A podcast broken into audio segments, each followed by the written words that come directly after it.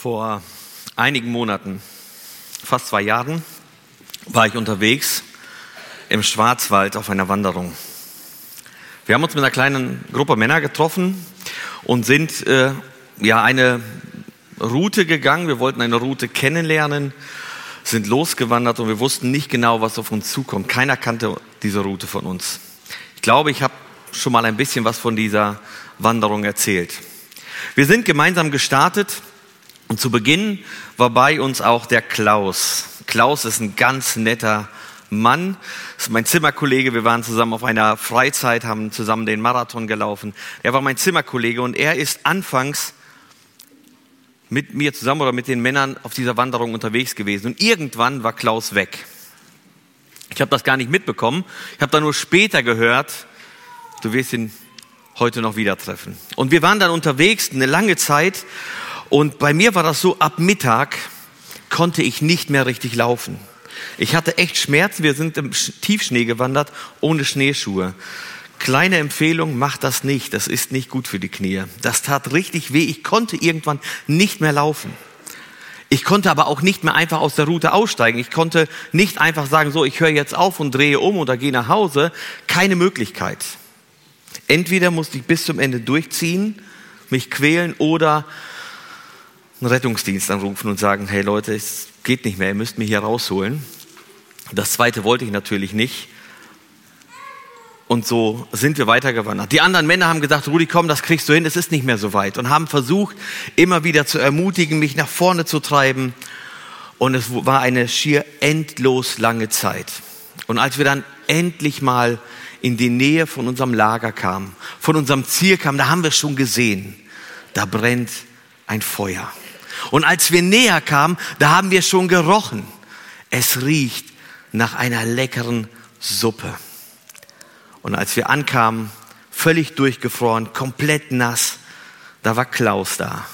Der ist irgendwann, er kannte die Gegend, einfach mittendrin in der Route abgehauen und hat dann für uns Lagerfeuer gemacht, hat Suppe gekocht und hat auf uns gewartet und hat uns mit Essen versorgt und das war ein richtig schöner Moment. Also diese extrem eklige Wanderung hatte ein richtig tolles Ende. Da war jemand, der auf dich wartet. Klaus hat uns in Empfang genommen und er sagte noch, Mensch, ihr habt ganz schön lange gebraucht. Ich musste die Suppe ganz schön lange warm halten.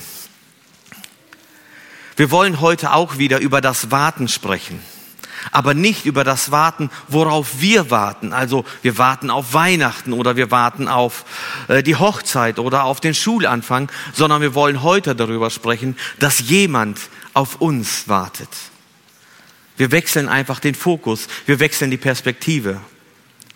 Ich habe das Thema folgend formuliert, Gott wartet auf dich. Es geht nicht darum, dass du wartest, sondern es geht darum, dass jemand auf dich wartet. Gott wartet auf dich. Und darüber wollen wir uns jetzt in den nächsten Minuten ein paar Gedanken machen. Und ich habe uns eine Geschichte mitgebracht, die wohl, ich würde fast vermuten, eine der bekanntesten Geschichten aus der Bibel ist. Also bestimmt in den Top 10 oder Top 5. Es ist die Geschichte vom sogenannten verlorenen Sohn. Wir kennen die Geschichte alle oder viele von uns, denke ich. Und für die, die sie nicht kennen, wir lesen sie gleich gemeinsam. Die Geschichte vom verlorenen Sohn. Und in dieser Geschichte, da werden uns drei Personen vorgestellt. Auf der einen Seite ist es der Vater, auf der anderen Seite ist es, sind es zwei Söhne, ein älterer und ein jüngerer. Und wir werden die Geschichte heute nicht komplett in ihrer Fülle durcharbeiten können und alle Perspektiven und alle Dinge betrachten können, die wir in der Geschichte finden. Sonst würde der Gottesdienst ziemlich lange dauern. Wir möchten uns einen Aspekt rausnehmen und eine Person etwas näher betrachten.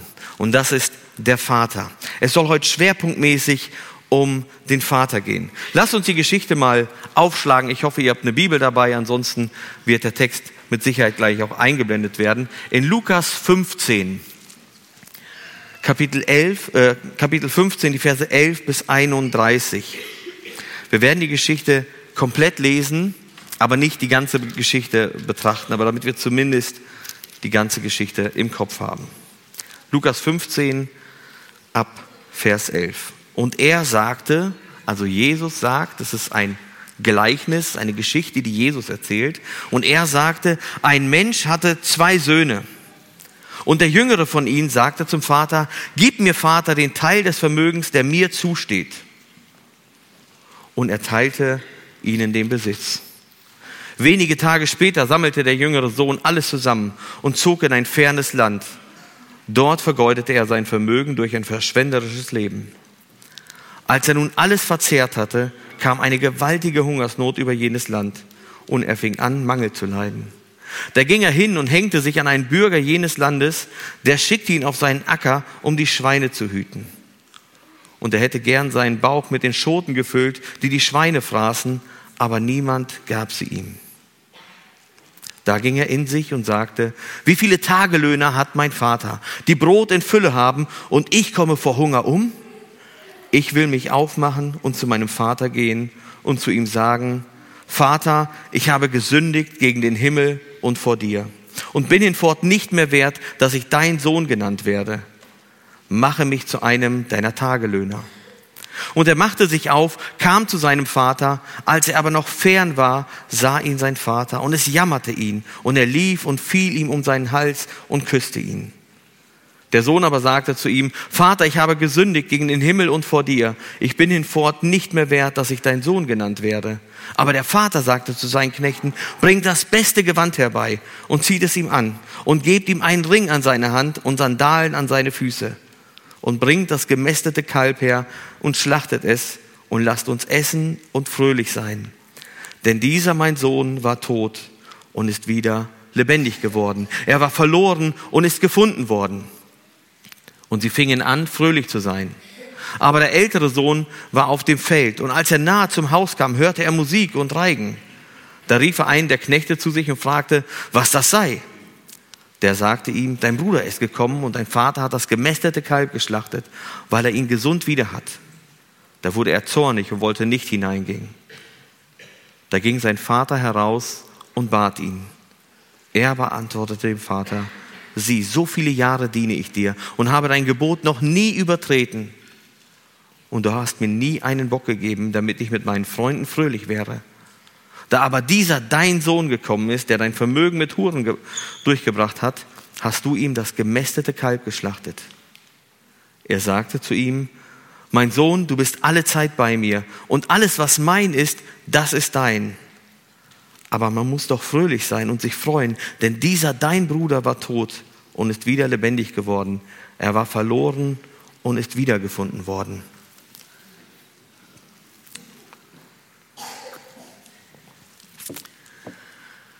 Das ist die Geschichte im Ganzen, die Geschichte vom sogenannten verlorenen Sohn. Drei Personen werden uns hier vorgestellt, Vater und die zwei Söhne, der eine ältere und der jüngere. Und der jüngere kommt zu seinem Vater und möchte sein Erbe ausgezahlt bekommen. Kommt zu ihm und sagt, gib mir den Teil, der mir zusteht. Das ist schon irgendwie seltsam, oder? seinem Vater zu gehen und sagen, zahl mir das Erbe aus? Der Vater lebt ja noch, der ist noch nicht verstorben. Das ist irgendwie ungewöhnlich. Ich persönlich kenne nur einen Menschen persönlich, der sich sein Erbe vorher hat auszahlen lassen. Sonst kenne ich keinen. Irgendwie ist das komisch. Damals war es aber nicht ganz so unüblich, dass Väter ihr Erbe verteilt haben, bevor sie verstorben sind. Also klar, wenn sie verstorben sind, können sie es nicht mehr selber austeilen, dann macht das jemand anders. Aber früher war das gar nicht so unüblich, dass dann ein Mann gesagt hat, ich teile mein Erbe auf und verteilte schon zu Lebzeiten. Das haben Väter häufig gemacht, wenn sie sich so aus dem aktiven Leben, aus dem Führen der Familie, aus dem Alltagsgeschäft zurückziehen wollten. Früher lebten die Familien ja alle zusammen. Die waren alle irgendwie relativ nah beieinander und lebten zusammen. Und meistens hatte dann der Vater, der war Oberhauptpatriarch, der hatte dann das Sagen. Und wenn er sich zurückgezogen hat und das Zepter sozusagen weitergegeben hat, dann hat er auch das Erbe verteilt. Das war nicht unüblich. Das war relativ üblich. Das kannte man. Was, üblich, was aber unüblich war, was besonders ist hier in dieser Geschichte, dass der Sohn zu seinem Vater kommt und sagt, jetzt will ich das Erbe ausgezahlt haben. Also die Initiative, die geht vom Sohn aus. Er sagt, ich will jetzt das haben, was mir nach deinem Tod sowieso zusteht. Also gib es mir bitte. Ist das nicht irgendwie herzlos? gefühlskalt, selbstsüchtig, egoistisch, könnten wahrscheinlich noch mehrere Adjektive finden. Ganz nach dem Motto, Vater, eigentlich für mich bist du für mich schon gestorben. Eigentlich will ich mit dir nichts mehr zu tun haben. Ich will mein Leben jetzt leben und ob du lebst oder stirbst, das ist für mich völlig egal. Es tut nicht zur Sache. Gib mir einfach das, was mir zusteht. Die Aussage des Sohnes ist ziemlich klar. Vater, du bist nicht mehr Teil meines Lebens. Wie reagiert der Vater? Was macht der Vater? Interessant ist, dass wir hier nicht wirklich viel sehen, wie der Vater reagiert.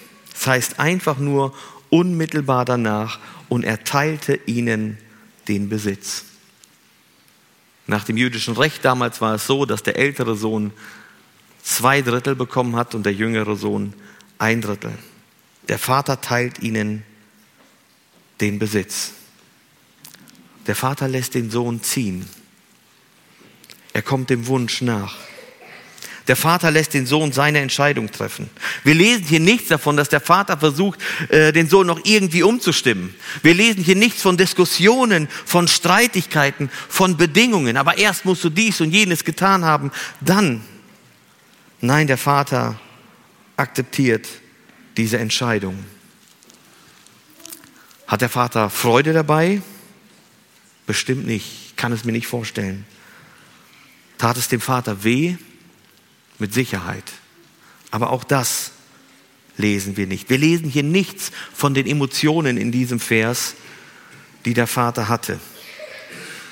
Aber wir können auch davon ausgehen, dass das ein tiefer Schmerz ist. Da scheint etwas zu zerbrechen oder zerbrochen zu sein in der Beziehung zwischen Vater und Sohn. Ich habe jahrelang in der Jugendhilfe gearbeitet, in Wohngruppen für Kinder und Jugendliche. Und in dieser Arbeit oder auf dieser Arbeit habe ich viele verschiedene Situationen erlebt. Herausfordernde Situationen, grenzüberschreitende Situationen, ganz verrückte Dinge teilweise. Aber die Situation, die mir am meisten im Kopf hängen geblieben ist, war eine Situation, als eine Mutter ankam zu Besuch, wie sie das immer mal wieder gemacht hat, und hat ihren Sohn, der bei uns in der Wohngruppe gelebt hat, hat ihn besucht und die mitgeteilt, du darfst nie wieder nach Hause kommen. Wir können uns kein zweites Kind leisten. An diesem Tag, der Junge hat viel schlimme Sachen erlebt in seinem, Leben, in seinem Leben, aber an diesem Tag, da ist was zerbrochen in dem Jungen. Da ist eine Beziehung kaputt gebrochen und der Junge leidet bis heute daran. Und ich kann mir vorstellen, ähnliches ist mit dem Vater in der Geschichte passiert. Da ist etwas kaputt gegangen. Die Aktion dieses Sohnes wird Spuren im Leben des Vaters hinterlassen haben. Und doch lässt der Vater den Sohn ziehen. Der erste Punkt ist, Gott lässt dich ziehen. Er gibt dir die Möglichkeit, dich selber zu zu entscheiden. Gott ist ein Gott, der sich den Menschen nicht aufzwängt, der sich den Menschen nicht irgendwie aufdrängt, sie in einen Zwang bringt. Gott, er lässt den Menschen seinen freien Willen. Ein Teil der Ebenbildlichkeit Gottes, Gott hat uns ja im Ebenbild geschaffen, ein Teil dieser Ebenbildlichkeit ist, dass wir einen freien Willen haben, dass wir eigene Entscheidungen treffen dürfen.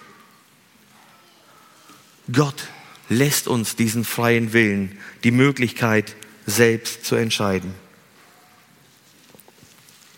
In der Pädagogik und Psychologie redet man davon, dass das Schlimmste, was du einem Menschen antun kannst, ist, ihm die Möglichkeit zu geben, eigene Entscheidungen zu treffen, über sein eigenes Leben zu verfügen.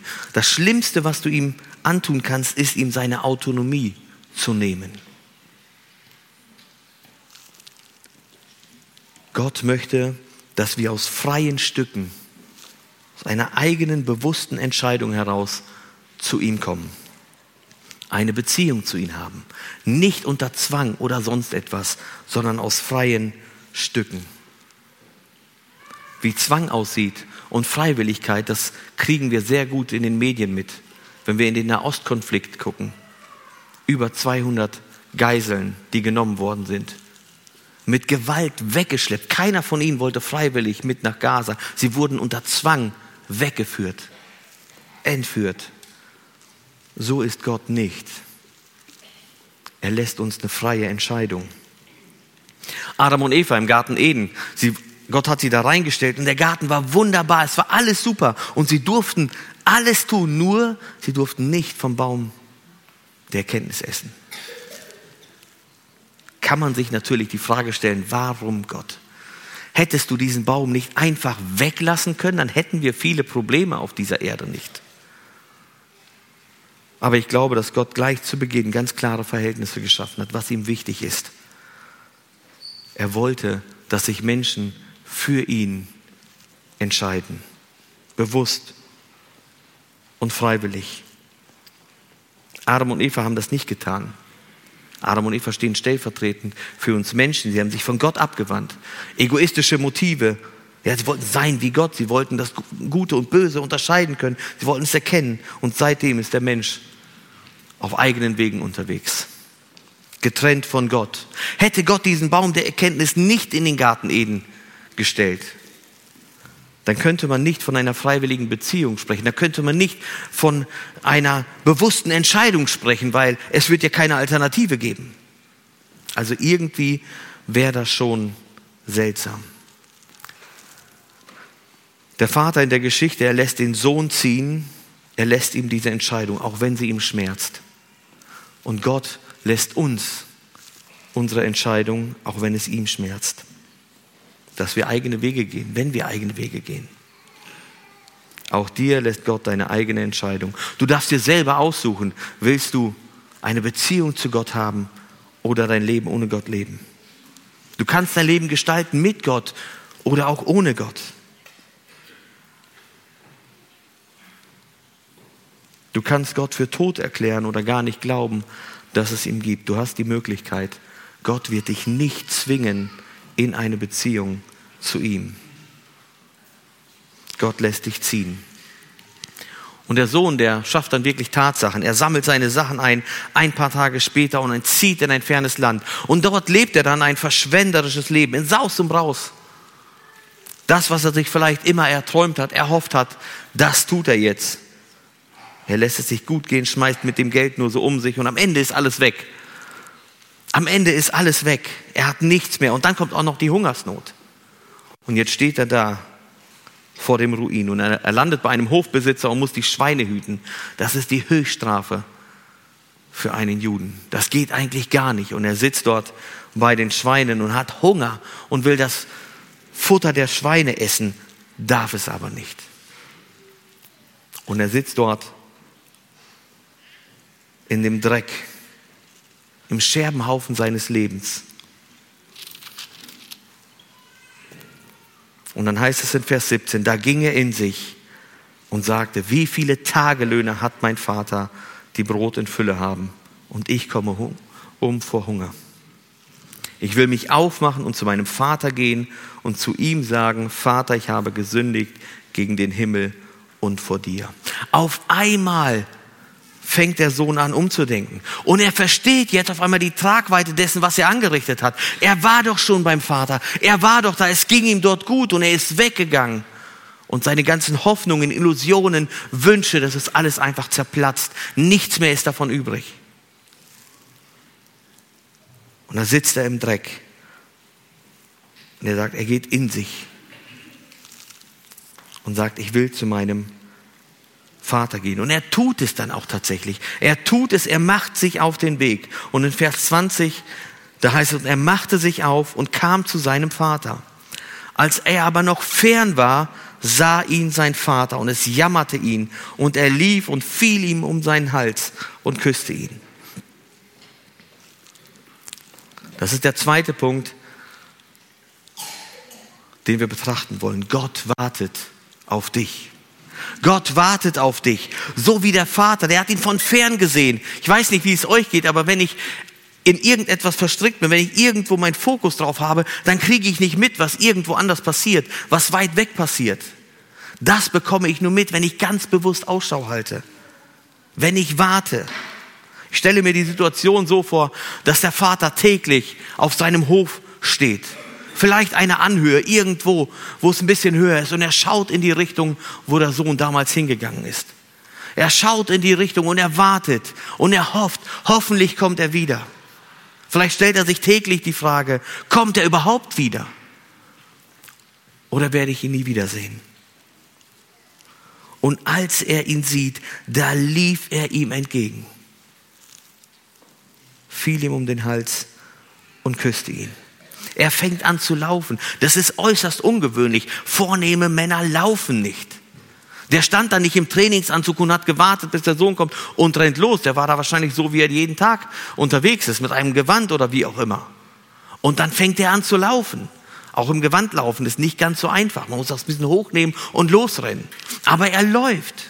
Vornehme Menschen tun das nicht. Ich habe überlegt, damals war das so, heute glaube ich auch. Vornehme Menschen einflussreiche Personen, reiche Menschen. Ich kenne keine Schlagzeile oder so, dass die laufen. Die haben vielleicht andere, die für sie laufen, aber die scheinen immer gelassen zu sein. Das, das passt irgendwie nicht. Kinder auf dem Schulhof, die rennen. Aber habt ihr schon mal den Schulleiter irgendwie rennen gesehen über den Schulhof? Ich nicht. Ich bin regelmäßig an der Schule, aber unsere Schulleiter dort, die rennen nicht. Das machen die Schüler.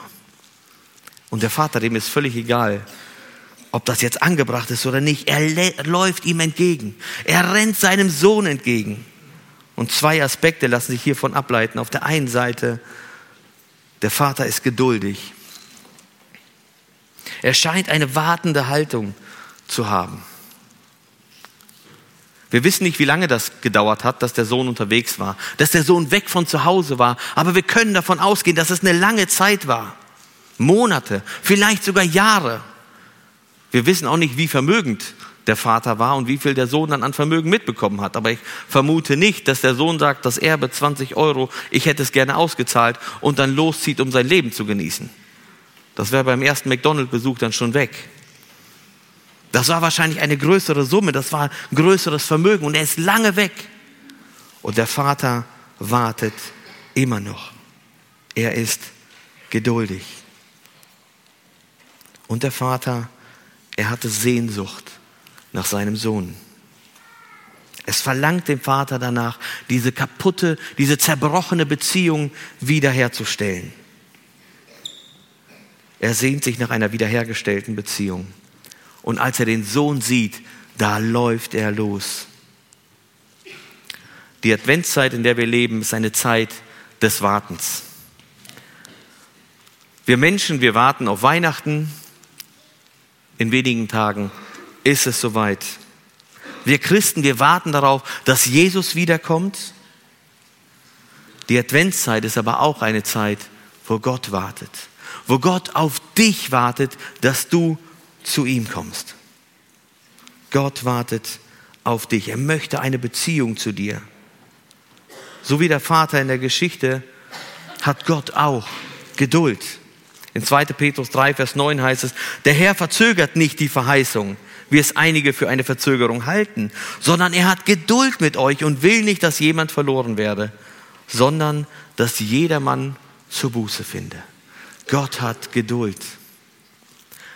Die Tatsache, dass du hier im Gottesdienst bist, dass du vielleicht im Livestream sitzt, wenn du noch keine Beziehung zu Gott hast, dann ist das für dich eine Zeit, wo Gott auf dich wartet. Er steht da und er hält Ausschau nach dir. Er wartet, dass du zurückkommst. Und Gott hat auch sowas wie Sehnsucht. Hier muss man ganz kurz klarstellen, Gott kann eigentlich keine Sehnsucht haben weil Gott in sich vollkommen ist. Sehnsucht ist ja etwas, ich sehne mich nach etwas, etwas, was mir verloren gegangen ist, was mir fehlt. Und erst wenn ich das habe, bin ich zufrieden, bin ich erfüllt und so weiter. Es gibt nichts, was Gott braucht. Es gibt nichts, was ihm noch irgendwie fehlt. Gott ist vollkommen und in sich absolut zufrieden. Aber doch ist es irgendwie dieser ausgesprochene Wunsch Gottes, eine Beziehung zu den Menschen zu haben eine Beziehung zu uns Menschen aufzubauen. Das, was im Garten Eden verloren ist, will Gott wiederherstellen. Und deswegen kommt er uns entgegen. Er läuft uns entgegen. So wie der Vater gelaufen ist, hat Gott die Initiative ergriffen und ist uns entgegengekommen in der Person Jesus Christus. Das ist Weihnachten. Gott schickt Jesus, seinen Sohn. Er kommt in der Person Jesus Christus selber auf diese Erde. Und deswegen feiern wir Weihnachten. Gott wird Mensch. Und der Grund, das bist du und ich. Wir feiern Weihnachten, weil Gott dir und mir entgegengekommen ist.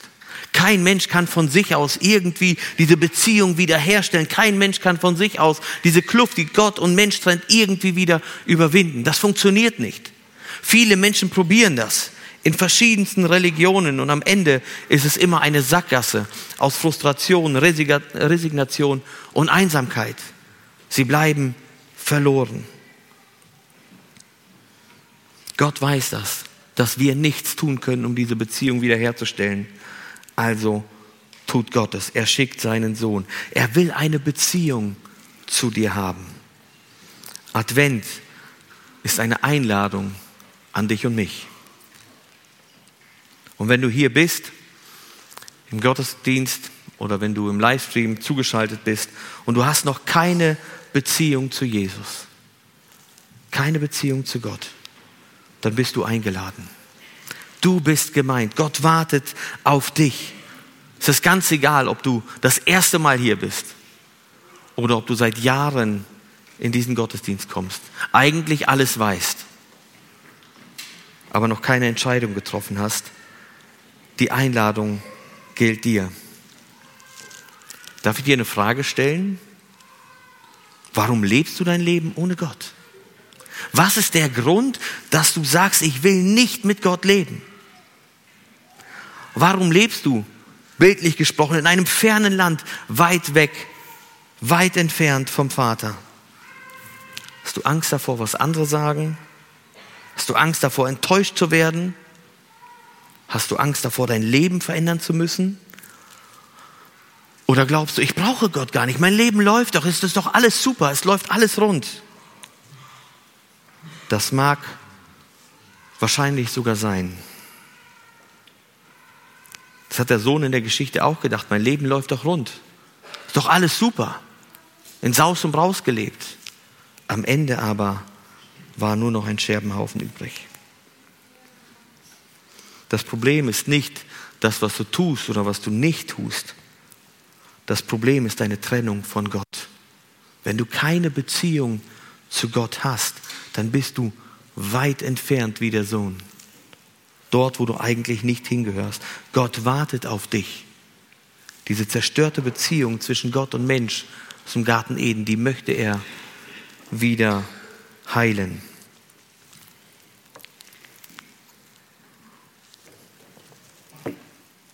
Gott wartet auf dich. Und er lädt dich ein. Und was passiert dann, als der Vater dem Sohn entgegenläuft, ihn in die Arme schließt, ihn küsst? Da lesen wir weiter. Ich möchte euch mal ganz kurz in die Verse mit hineinnehmen und zwei Verse vergleichen miteinander. Das, was der Sohn sich vorgenommen hat. In Vers 18 heißt es, ich will mich aufmachen und zu meinem Vater gehen und zu ihm sagen, Vater, ich habe gesündigt gegen den Himmel und vor dir und ich bin hinfort nicht mehr wert, dass ich dein Sohn genannt werde. Mache mich zu einem deiner Tagelöhner. Das hat der Sohn sich vorgenommen. Was hat er zum Vater gesagt?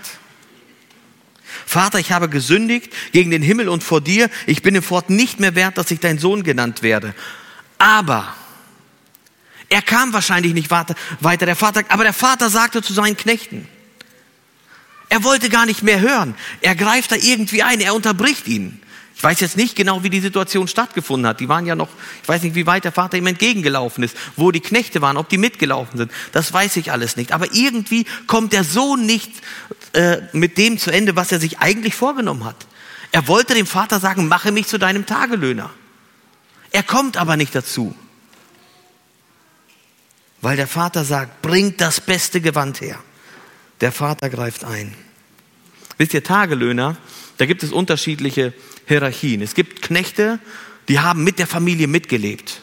Mit der Familie mitgelebt, die waren irgendwie so der erweiterte Teil der Familie, hatten ihre Aufgaben, aber lebten mit der Familie mit. Und dann gab es Tagelöhner, die lebten nicht mit der Familie mit. Die kamen, haben ein bisschen gearbeitet, waren wieder weg. Am Ende des Tages haben sie ihren Lohn bekommen, keine Verpflichtung, keine Verbindlichkeiten, keine Kündigungsfristen, die konnten einfach gehen. Und der Sohn sagt, so einer will ich werden, ein Tagelöhner oder wollte es sagen. Und der Vater sagt, nein. Er sagt, gebt ihm das beste Gewand. Nicht Marke, Primark, H&M, H&M oder was auch immer. Gucci, Boss oder wie die ganzen Dinge auch heißen. Etwas Kostbares. Er will damit deutlich machen, du bist es mir wert. Das beste Gewand kriegst du. Gebt ihm den Ring an die Hand. Der Ring bedeutet Vollmacht. Der Ring bedeutet Autorität.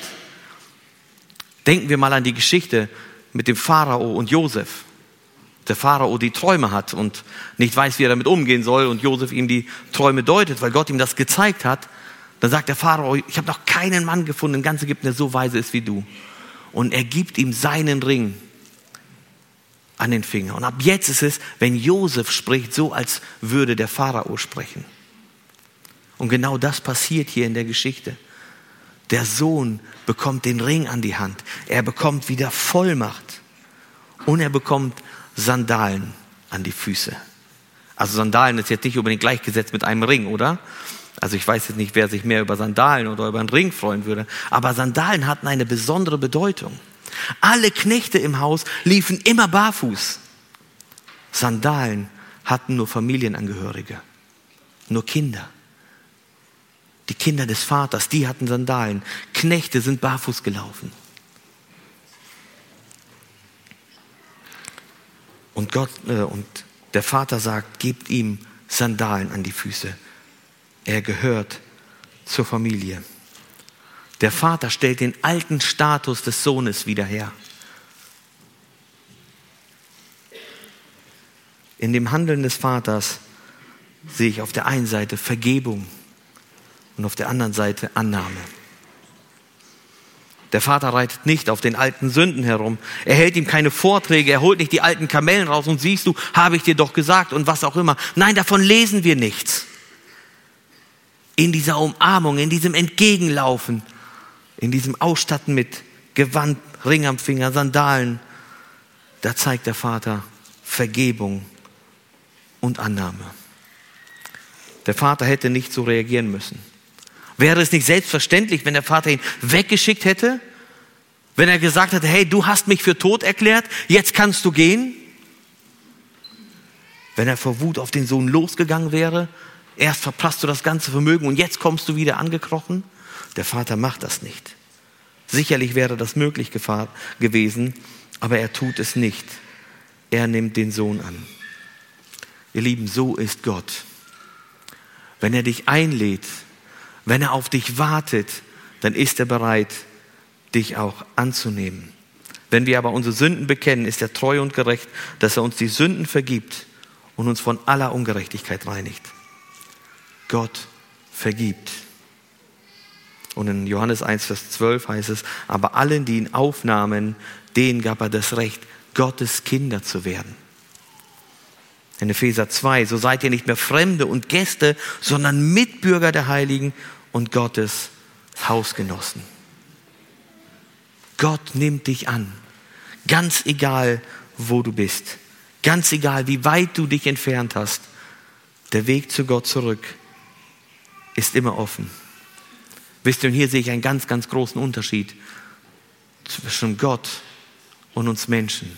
Was machen wir, wenn Menschen uns verletzt haben? wenn Menschen uns Unrecht getan haben. Wir tragen es so häufig mit uns rum, sind nachtragend und sind nicht bereit zu vergeben. Und wenn wir es vergeben haben, dann holen wir das aber regelmäßig nochmal raus, um in Erinnerung zu halten, da war doch mal was, oder? In dieser Geschichte lesen wir nichts davon. Der Vater nimmt den Sohn an und die Freude überwiegt.